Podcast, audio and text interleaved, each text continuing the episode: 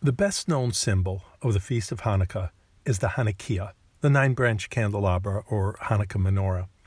There's a tradition to light one candle on the first night of Hanukkah and use that candle to light a second candle. The first candle is called the shamash or the servant candle. It shares its light with all the others. The next night, the shamash is used to light two candles.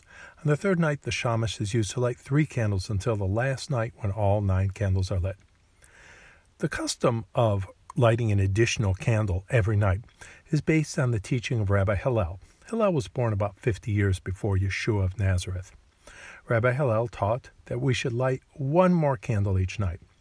Rabbi Shammai, who was born about 60 years after Hillel, had a different opinion.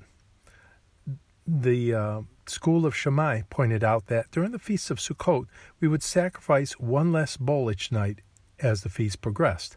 Based on this, taught that we should light all nine Hanukkah lights on the first night, and there would be one less lamp each night instead of one more lamp each night.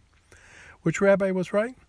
While the conclusions of both schools of thought were based on valid reasoning, the reasoning of Hillel won out. In Proverbs chapter 4, verse 18, Solomon recorded an important principle. But the path of the just is as a shining light that shineth more and more into the perfect day.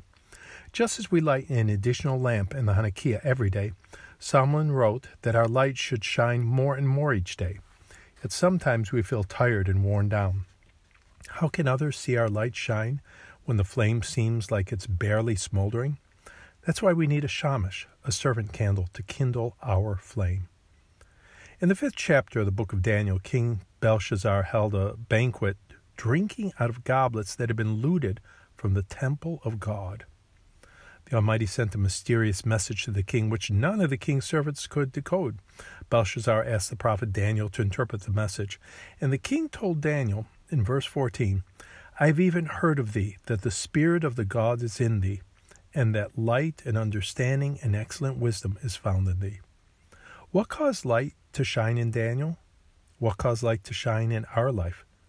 What is the shamash, the servant candle that kindles the flame within us? It's the Spirit of God. Every day during the Feast of Hanukkah, the shamash lights the other candles. We need our lights kindled every day as well. This Hanukkah, wait on the Spirit and let your light shine every day.